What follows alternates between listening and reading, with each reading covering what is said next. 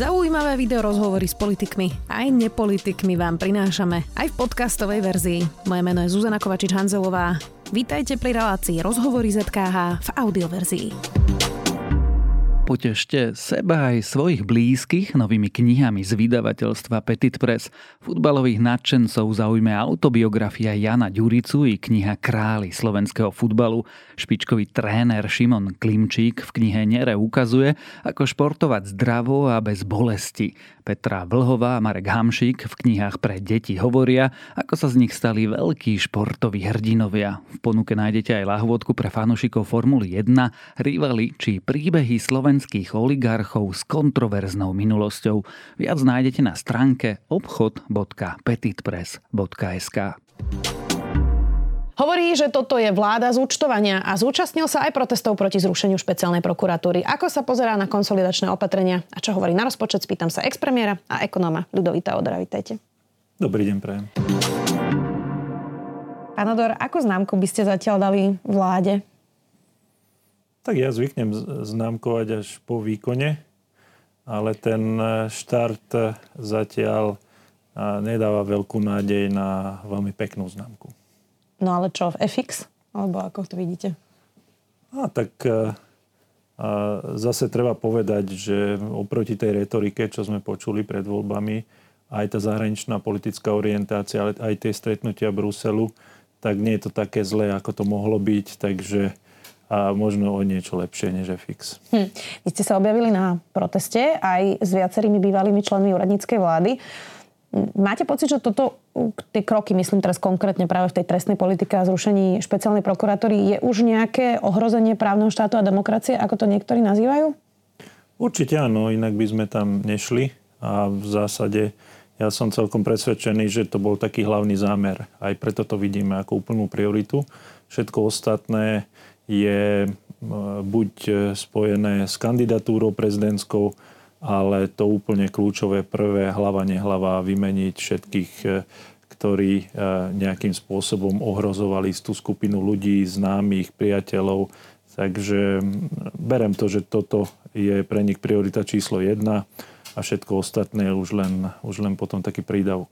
Dostaneme sa inak aj k tomu, že čo by teda mali byť tie priority skutočne, ale veľa sa diskutuje a rozpráva, že aká bude vaša politická budúcnosť. Vy ste síce hovorili, že tá šanca je malá, keď ste odchádzali z úradu, ale predsa len sa veľa hovorí o tom, že či sa vám to trochu nezapáčilo, tak aká je vaša politická budúcnosť? A otázka je to dobrá, odpoveď zatiaľ ešte neexistuje a dal som si tak viac času. Samozrejme som v kontakte s viacerými e, politickými stranami. To, čo sa mi zdá, že e, by mohlo byť e, aj pre mňa akceptovateľné, že by som aj naďalej bol nejak verejne aktívny, ale to nie, nemusí nutne znamenať nejakú politickú stranu.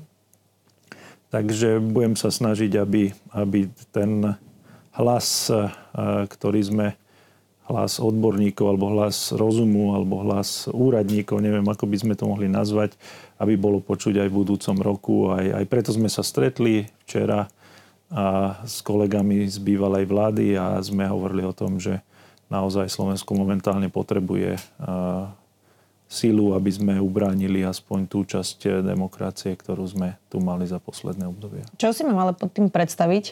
Lebo to je celkom široké, čo ste povedali, že byť nejako verejne činný.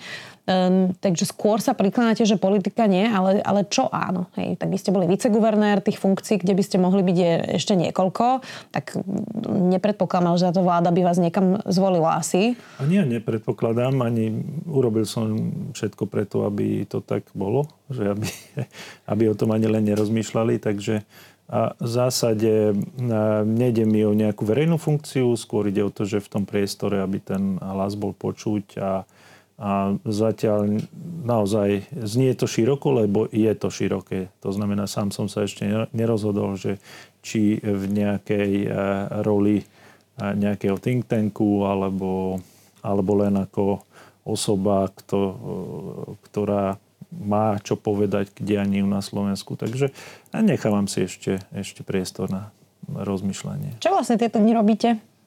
No teraz e, behám dosť často okolo uh, knihy, lebo vlastne bola preložená do češtiny, do maďarčiny, tak som bol na rôznych diskusiách. Stretávam sa samozrejme s bývalými kolegami, s politikmi, ale už, už, už je na čase sa pripraviť na Vianoce, takže toto je medzi poslednými rozhovormi, ktorý, ktorý dávam v tomto roku a, a dám si trošku pokoja a potom už e, plnou silou niekedy v januári sa objaviť opäť na scéne. Tak to si vážime, že sme medzi poslednými a že ste si našli čas. Ono inak, vy ste to vlastne spomínali, že my tu máme dosť hlboké problémy na viacerých frontoch na Slovensku a vyzerá ako keby ten jediný hlavný expresný problém e, bolo znižovanie trestov za korupciu. Tak to by nám tiež mohlo naznačiť, že e, ako to táto vláda myslí, ale ako sa vlastne pozeráte na tie konsolidačné kroky e, tejto vlády? To je jedna z vašich tém. Vy ste teda predstavili takéto Lego, kde všade sa dá ušetriť, za akých okolností, čo všetko sa dá urobiť. A oni teda predstavili pomerne rozsiahly a odvážny balíček, zvýšenie zdravotných odvodov, zasiahnutie do druhého piliera aj bankový odvod. Len Zdá sa mi, že ten najhlavnejší problém je, že sa to celé chystajú minúť e, na také tie výdavky, ktoré nie sú úplne konsolidačné. Rozumiem tomu správne? Uh, áno. Ja tam vidím dva problémy. Jednak e, ten problém je, že samotný balíček e, takmer nič nerieši z dlhodobého hľadiska. Dobrý príklad je aj to zníženie príspevkov do druhého piliera lebo o čo, o čo menej e, dávame teraz, tak o to menej vyplatíme zo súkromných zdrojov budúcnosti. Takže to, to e, na papieri síce vyzerá pekne, ale z dlhodobého hľadiska nič nerieši pre dôchodkový systém. A takisto e, tie opatrenia, ktoré zvyšujú niektoré dane a Samozrejme, to treba rešpektovať, lebo každá vláda si môže zvoliť svoju vlastnú cestu konsolidácie, ale tá konsolidácia by nemala byť taká, že na jednej strane zoberiem ďalšie dania, na druhej strane ich miniem na, na výdavky. A preto ja vnímam súčasný rozpočet ako, ako e, kampaňový rozpočet a tá kampaň sa týka samozrejme prezidentských volieb. No a mám taký pocit, že keď ani po tých prezidentských voľbách nebudeme naozaj razantne konsolidovať, tak budeme mať, e, alebo ešte aj táto vláda môže mať pomerne vážny problém zohnať peniaze na finančných trhoch. No skúste to vysvetliť, lebo ono je to taká trochu málo sexy téma, ale je pritom veľmi dôležitá, e, že čo sa teda stane, ak nebudeme e, konsolidovať a ak ne, nepôjdeme presne tou cestou, ktorú nám odporúča vlastne aj Európska únia, veď to my sme teda členom veľkého spoločenstva, tak skúste povedať, že prečo by na to malo záležať aj občanom. No lebo je to extrémne nákladné z dvoch hľadisk. To jedno hľadisko je, že aj keby sme vedeli zohnať tie peniaze, e, čo ich nebude málo, čo musíme získať na trhoch, tak budeme vedieť zohnať len za drahšie e, úrokové sadzby. To znamená, že namiesto toho, aby tie peniaze išli do škôl, na nemocnice, na dôchodky, tak e, putujú potom von z krajiny pre tých investorov, ktorí nám požičali. A druhý problém je samozrejme, že ak my neurobíme kroky teraz, na ozdravenie verejných financií, tak e, to je podobne ako e, s chorobou a prevenciou, že keď sa o to nestaráme postupne a pomaly, tak potom, keď príde tá veľká choroba, tak to môže byť veľmi bolestivé. A preto e, zvyknem hovorievať, že teraz je to možné ešte s takým skalpelom vyriešiť, a, ale v budúcnosti len sekerov. Videli sme všetky krajiny, ktoré sa dostali do dlhových problémov, aké bolestivé boli tie kroky, ktoré už boli vynútené. Tam už nie je, na voľ, nie je voľba, že komu treba pridávať alebo ubrať peniaze. Tam jednoducho, tam, kde sú veľké výdavky štátu, a to je aj tá sociálna oblasť, bude musieť niekto urobiť nejaký väčší sek a to už nie je príjemné pre nikoho. Hm, inak um, e, zastavím sa aj pri tom dôchodkovom systému, lebo viem, že je to vaša srdcová e, téma. Um, ja som teda bola trošku prekvapená z výroku premiéra Fica, keď ohlasoval tieto opatrenia, pretože on uh, na margo toho druhého pilia povedal, že nič vám neberieme, len si budete menej šetriť. Čo by ste na tento výrok povedali? No tak nič vám neberieme, určite nie je pravda, lebo berú práve tú možnosť šetriť a, a investovať tie peniaze na finančných trhoch. Samozrejme to neznamená to, že, že tým, že sa presunú tie peniaze do sociálnej poisťovne, že sociálna poisťovňa nebude vyplácať e, väčší dôchodok z prvého piliera. Samozrejme, že, že z tohto pohľadu ten výrok platí, ale na druhej strane práve sme videli za posledné obdobie, ako e, naozaj úspešne sa dajú investovať tie peniaze z dlhodobého hľadiska a práve preto e, tá sociálna poisťovňa je skôr otázna z toho titulu, že veľmi veľa sme už tam aj tak naslubovali a vznikajú tam problémy a časom to niekto bude musieť korigovať. Takže z tohto hľadiska berú nám možnosť eh, zhodnotiť tie peniaze významnejšie eh, na ten náš dôchodok. Nie je to inak prvýkrát, čo Robert Fico ako premiér zasiahol do druhého piliera.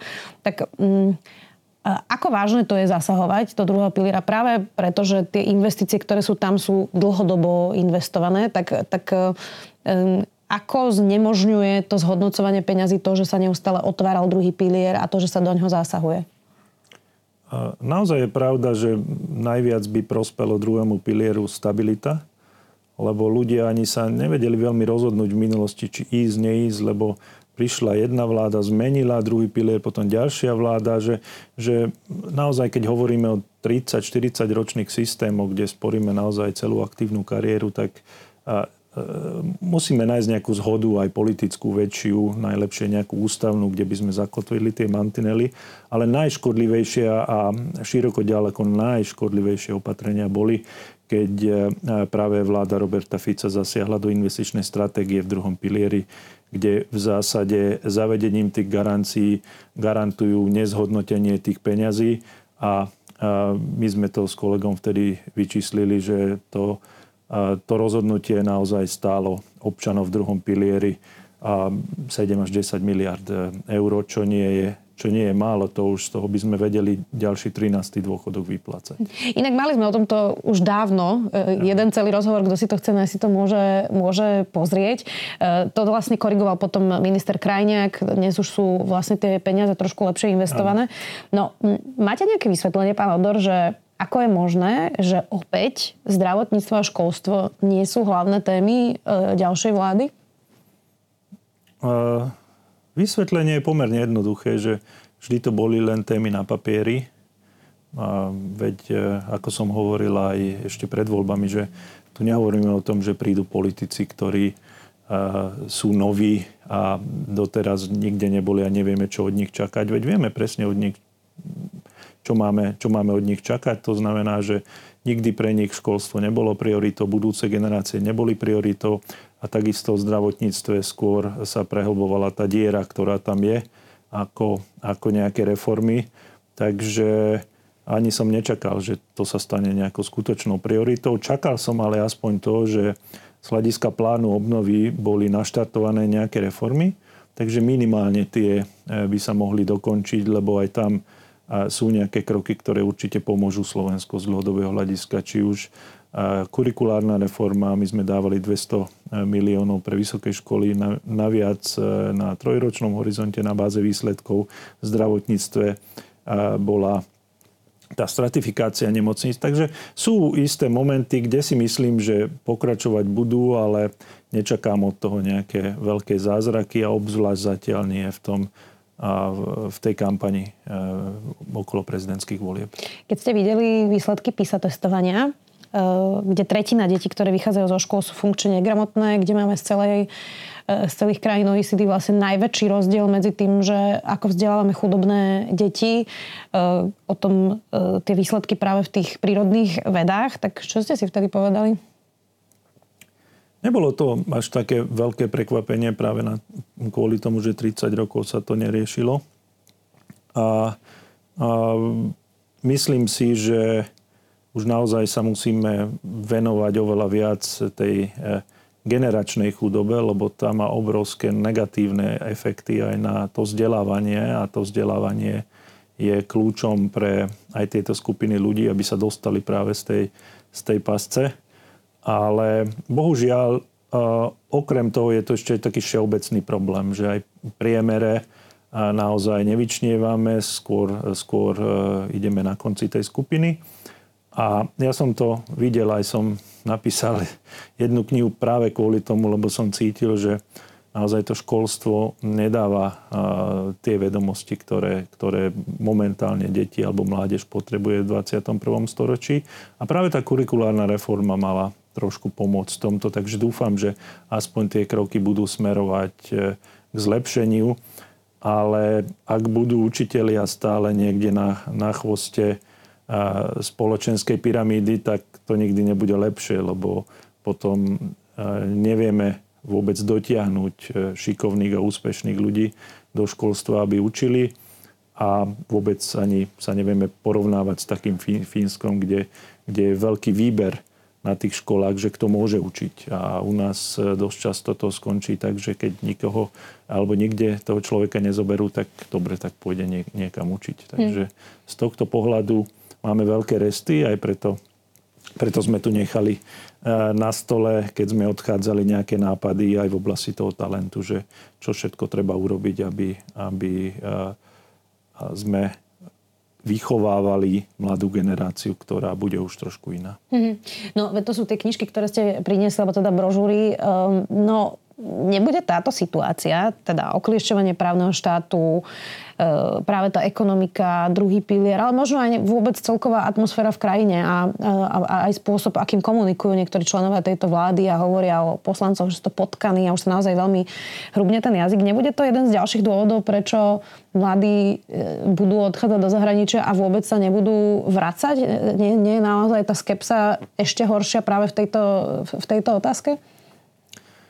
Áno, to sme hovorili aj, keď sme, e, keď sme diskutovali o tých príčinách, že prečo mladí odchádzajú a ja som aj tak trošku varoval, že po tých voľbách sa môžeme ocitnúť v nejakej banánovej republike práve kvôli tomu slovníku, aj kvôli tomu spôsobu, ako sa vedie ten politický boj na Slovensku. A až tak veľmi som sa bohužiaľ nemýlil, takže vidíme, vidíme že tie, e, tie maniere tam e, zostali a pomaly už čím viac nevzdelaný ten človek, tak e, tým väčšie šance má na nejaké e, verejné funkcie a to by tak nemalo byť, lebo to je naozaj aj ukážka pre tú mladú generáciu, že vzdelanie nič neznamená, stačí mať kamarátov, stačí byť okresný predseda nejakej e, politickej strany alebo syn niekoho, povolanie syn a už môže mať nejakú funkciu. Takže z tohto titulu sa vraciame naozaj a do tých e, čias pred 98. a v mnohom, mnohých e, prípadoch aj do toho predchádzajúceho režimu, kedy vlastne tá jedna strana alebo alebo teraz v tomto prípade skupina strán určuje, že čo je akože správne a, a ignorujú všetkých ostatných. No to, to ste mi zobrali tú ďalšiu otázku, lebo som si predstavovala niekoho, kto možno teraz študuje Harvard, Princeton, Oxford. Máme veľa takýchto Slovákov a Sloveniek, ktorí študujú na týchto univerzitách, ale vôbec už len napríklad Praha, Brno že zvažuje, či by sa vrátil domov a vidí, že v parlamente a vo vláde máme ľudí, ktorí veria na chemtrails, ktorí rozprávajú, že vakcíny tu zabíjali ľudí, e, popierajú vedu, e, chodí vláda diskutovať do infovojny e, a zároveň teda premiér má aj taký typ jazyka, ktorý má, tak asi by som si teda dvakrát dobre rozmyslela, že či sa do takejto krajiny chcem vrátiť, nie? No, určite áno. Ja som aj teraz bol v Prahe a na tom stretnutí boli najmä mladí ľudia. A, ale skôr chcem povedať aj to pozitívne, že oni aj rozmýšľajú o tom, že ako pomôcť e, vlastne tej krajine, aj keď sa nevrátia okamžite, že čo, pýtali sa, že čo môžu robiť, ako môžu byť aktívni.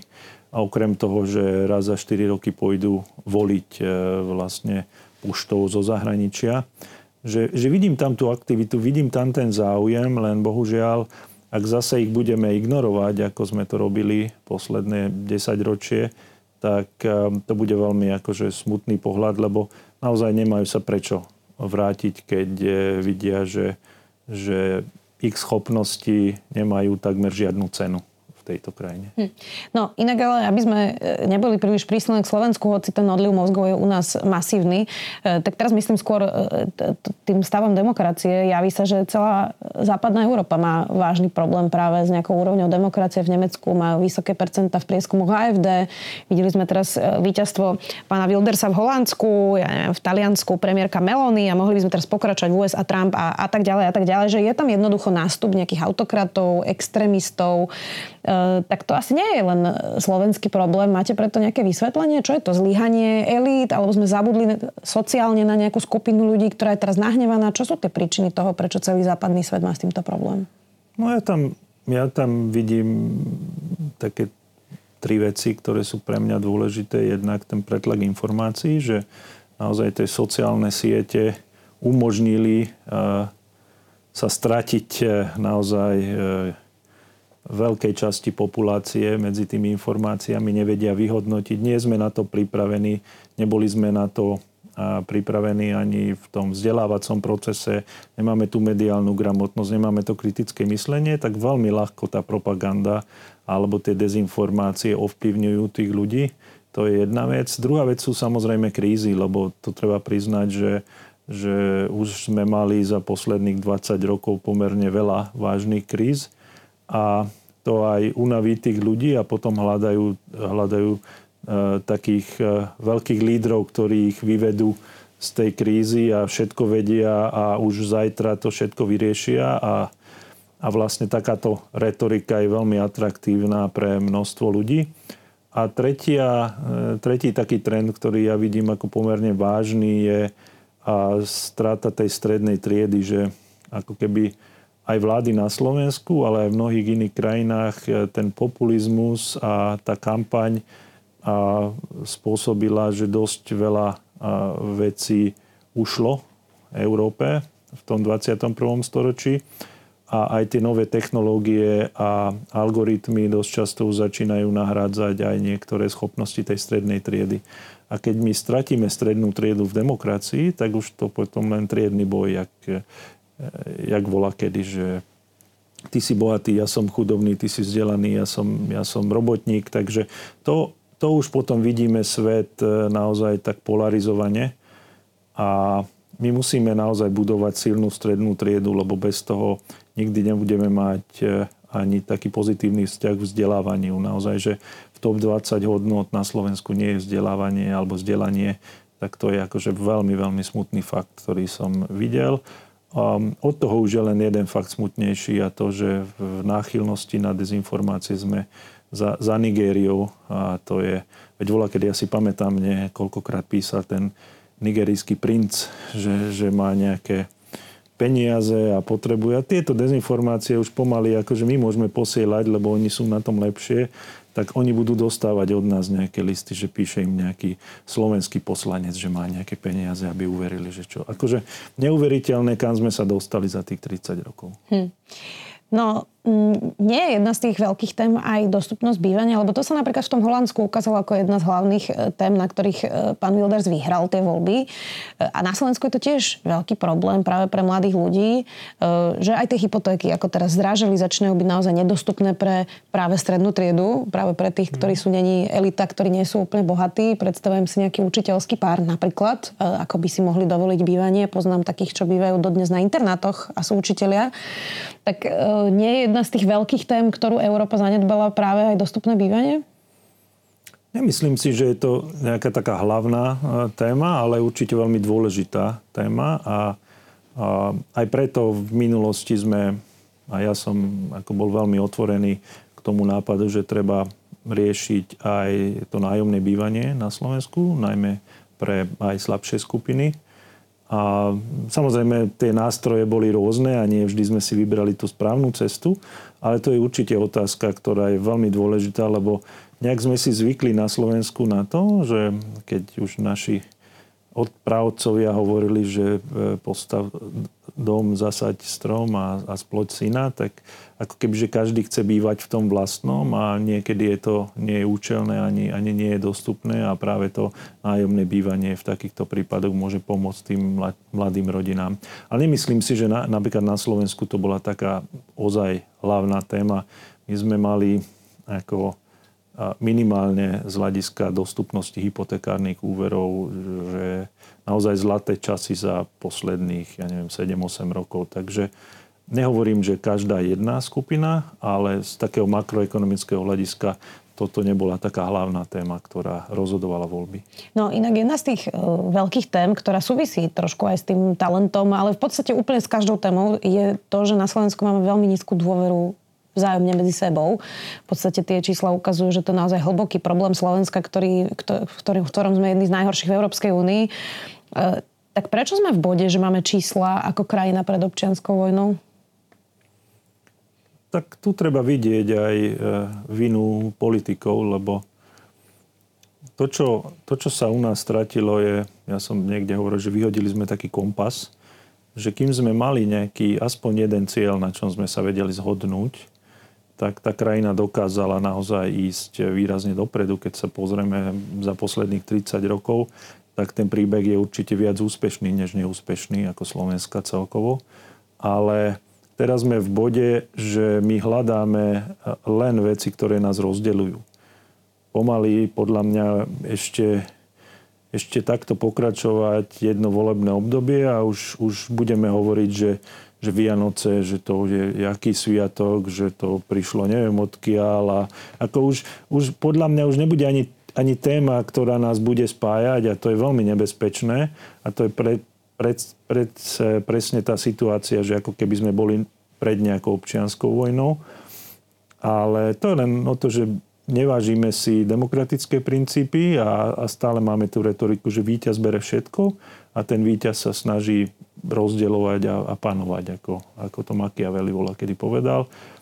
A nemáme takých lídrov, ktorí by spájali tú krajinu na základe nejakej dlhodobej e, vízie a nehľadia len na svoje lajky a momentálne popularity, momentálne preferencie a popularitu, ale skúsia aj za cenu toho, že možno utrpí ich popularita na tom krátkodobom horizonte priniesť niečo väčšie dlhodobo. Že takéto správanie až tak veľmi sme nevideli za, za posledné obdobie. Tak e, skúste poradiť e, politikom. Vy ste si teda vyskúšali tú stoličku premiéra, aj keď krátko. Ja musím z môjho e, dlhoročného pozorania povedať, že prvých 6 mesiacov sú v pohode väčšinou všetci a potom až neskôr prídu také tie anomálie, že človek trošku stráti kontakt s realitou. Ale ako si vlastne udržať to, že keď ste predseda vlády, tak vám veľa ľudí prikyvuje. To tak proste je. A čakajú, čo vy poviete a čo vy si želáte a čo vy chcete. Máte teda pomerne veľký servis, veď tak to má byť ako premiér, len ako si v tom udržať teda práve túto dávku nejakého kritického myslenia a toho, že človek príliš neuverí sám sebe a príliš sa nenechá ako e, ovládať tou mocou, lebo to sa stane e, často, že si tí ľudia príliš uveria. Tak ako si to zachovať? Neviem, ja som tam bol krátko, takže možno po tých šiestich mesiacov už aj ja by som bol nejaký obrovský autokrat, ktorý len túto rozkazuje. Tak eh, mne to vadilo od začiatku, tak eh, sme si aj dali na trička eh, v kancelárii, že ako si želáte, pán premiér, lebo to ma najviac vytáčalo, že ľudia nehovorili svoj názor, boli zvyknutí na to, že ten veľký zemepán, ktorý tam príde, tak povie, ako to bude a, a bez akýchkoľvek analýz a dát. A to som ja nemal rád, ja som chcel, aby ľudia hovorili. Ale podľa mňa potrebuje každý taký disciplinujúci prvok a ten disciplinujúci prvok je dosť často taká dlhodobá vízia, že čo chcem dosiahnuť s tou krajinou na, na dlhšom horizonte a každý deň si dávať otázky, že čo som dnes urobil preto, aby som naozaj e, túto krajinu priviedol bližšie k tým jednotlivým cieľom. A Čiže kapejčka, ako keby sám pre seba. tak. Ja som, to, ja som to používal už aj v predchádzajúcej robote, že som vedel, aké sú tie dôležité trendy, ja neviem, umelá inteligencia, klimatické zmeny, starnutie populácie a, a každý týždeň som si dával tú otázku, čo som robil vo vnútri organizácie, aby som aby som našu organizáciu lepšie pripravil na tieto tri výzvy. A to ako veľmi pomáha, lebo tak e, môžeme klamať voličom, teda niektorí to robia aj dosť často, ale, ale sám, sám sebe človek neklame, akože naozaj chce vidieť nejaký progres. Takže toto je pre mňa taký disciplinujúci prvok, mať nejaký konzistentný plán v hlave, že čo ten človek chce urobiť e, či už vo firme, s krajinou, alebo, alebo už, už len ako novinárka napríklad. Alebo Takže... sám sebe v svojom živote, jasné, presne, to si vie človek presne. aplikovať úplne do všetkého. Ďakujem veľmi pekne, že si našli čas. Verím, že sa uvidíme aj v budúcom roku pri nejakej ďalšej zaujímavej téme. Ekonom a expremier Ludovít Odor, ďakujem. Ďakujem za pozvanie. Ak chcete podporiť kvalitný obsah, ale napríklad aj naše videá, môžete tak urobiť. Ak si predplatíte denník SME na sme.sk lomka predplatné a ak chcete, aby vám na budúce žiadne nové video neušlo, stačí, keď nám dáte na našom YouTube kanáli denníka SME odber a zapnete si upozornenia. Ďakujeme. Počúvali ste podcastovú verziu relácie Rozhovory ZKH. Už tradične nás nájdete na streamovacích službách, vo vašich domácich asistentoch, na Sme.sk, v sekcii Sme video a samozrejme aj na našom YouTube kanáli Denníka Sme. Ďakujeme. Potešte seba aj svojich blízkych novými knihami z vydavateľstva Petit Press. Futbalových nadšencov zaujme autobiografia Jana Ďuricu i kniha Králi slovenského futbalu. Špičkový tréner Šimon Klimčík v knihe Nere ukazuje, ako športovať zdravo a bez bolesti. Petra Vlhová a Marek Hamšík v knihách pre deti hovoria, ako sa z nich stali veľkí športoví hrdinovia. V ponuke nájdete aj lahvodku pre fanúšikov Formuly 1, rivali či príbehy slovenských oligarchov s kontroverznou minulosťou. Viac nájdete na stránke obchod.petitpress.sk.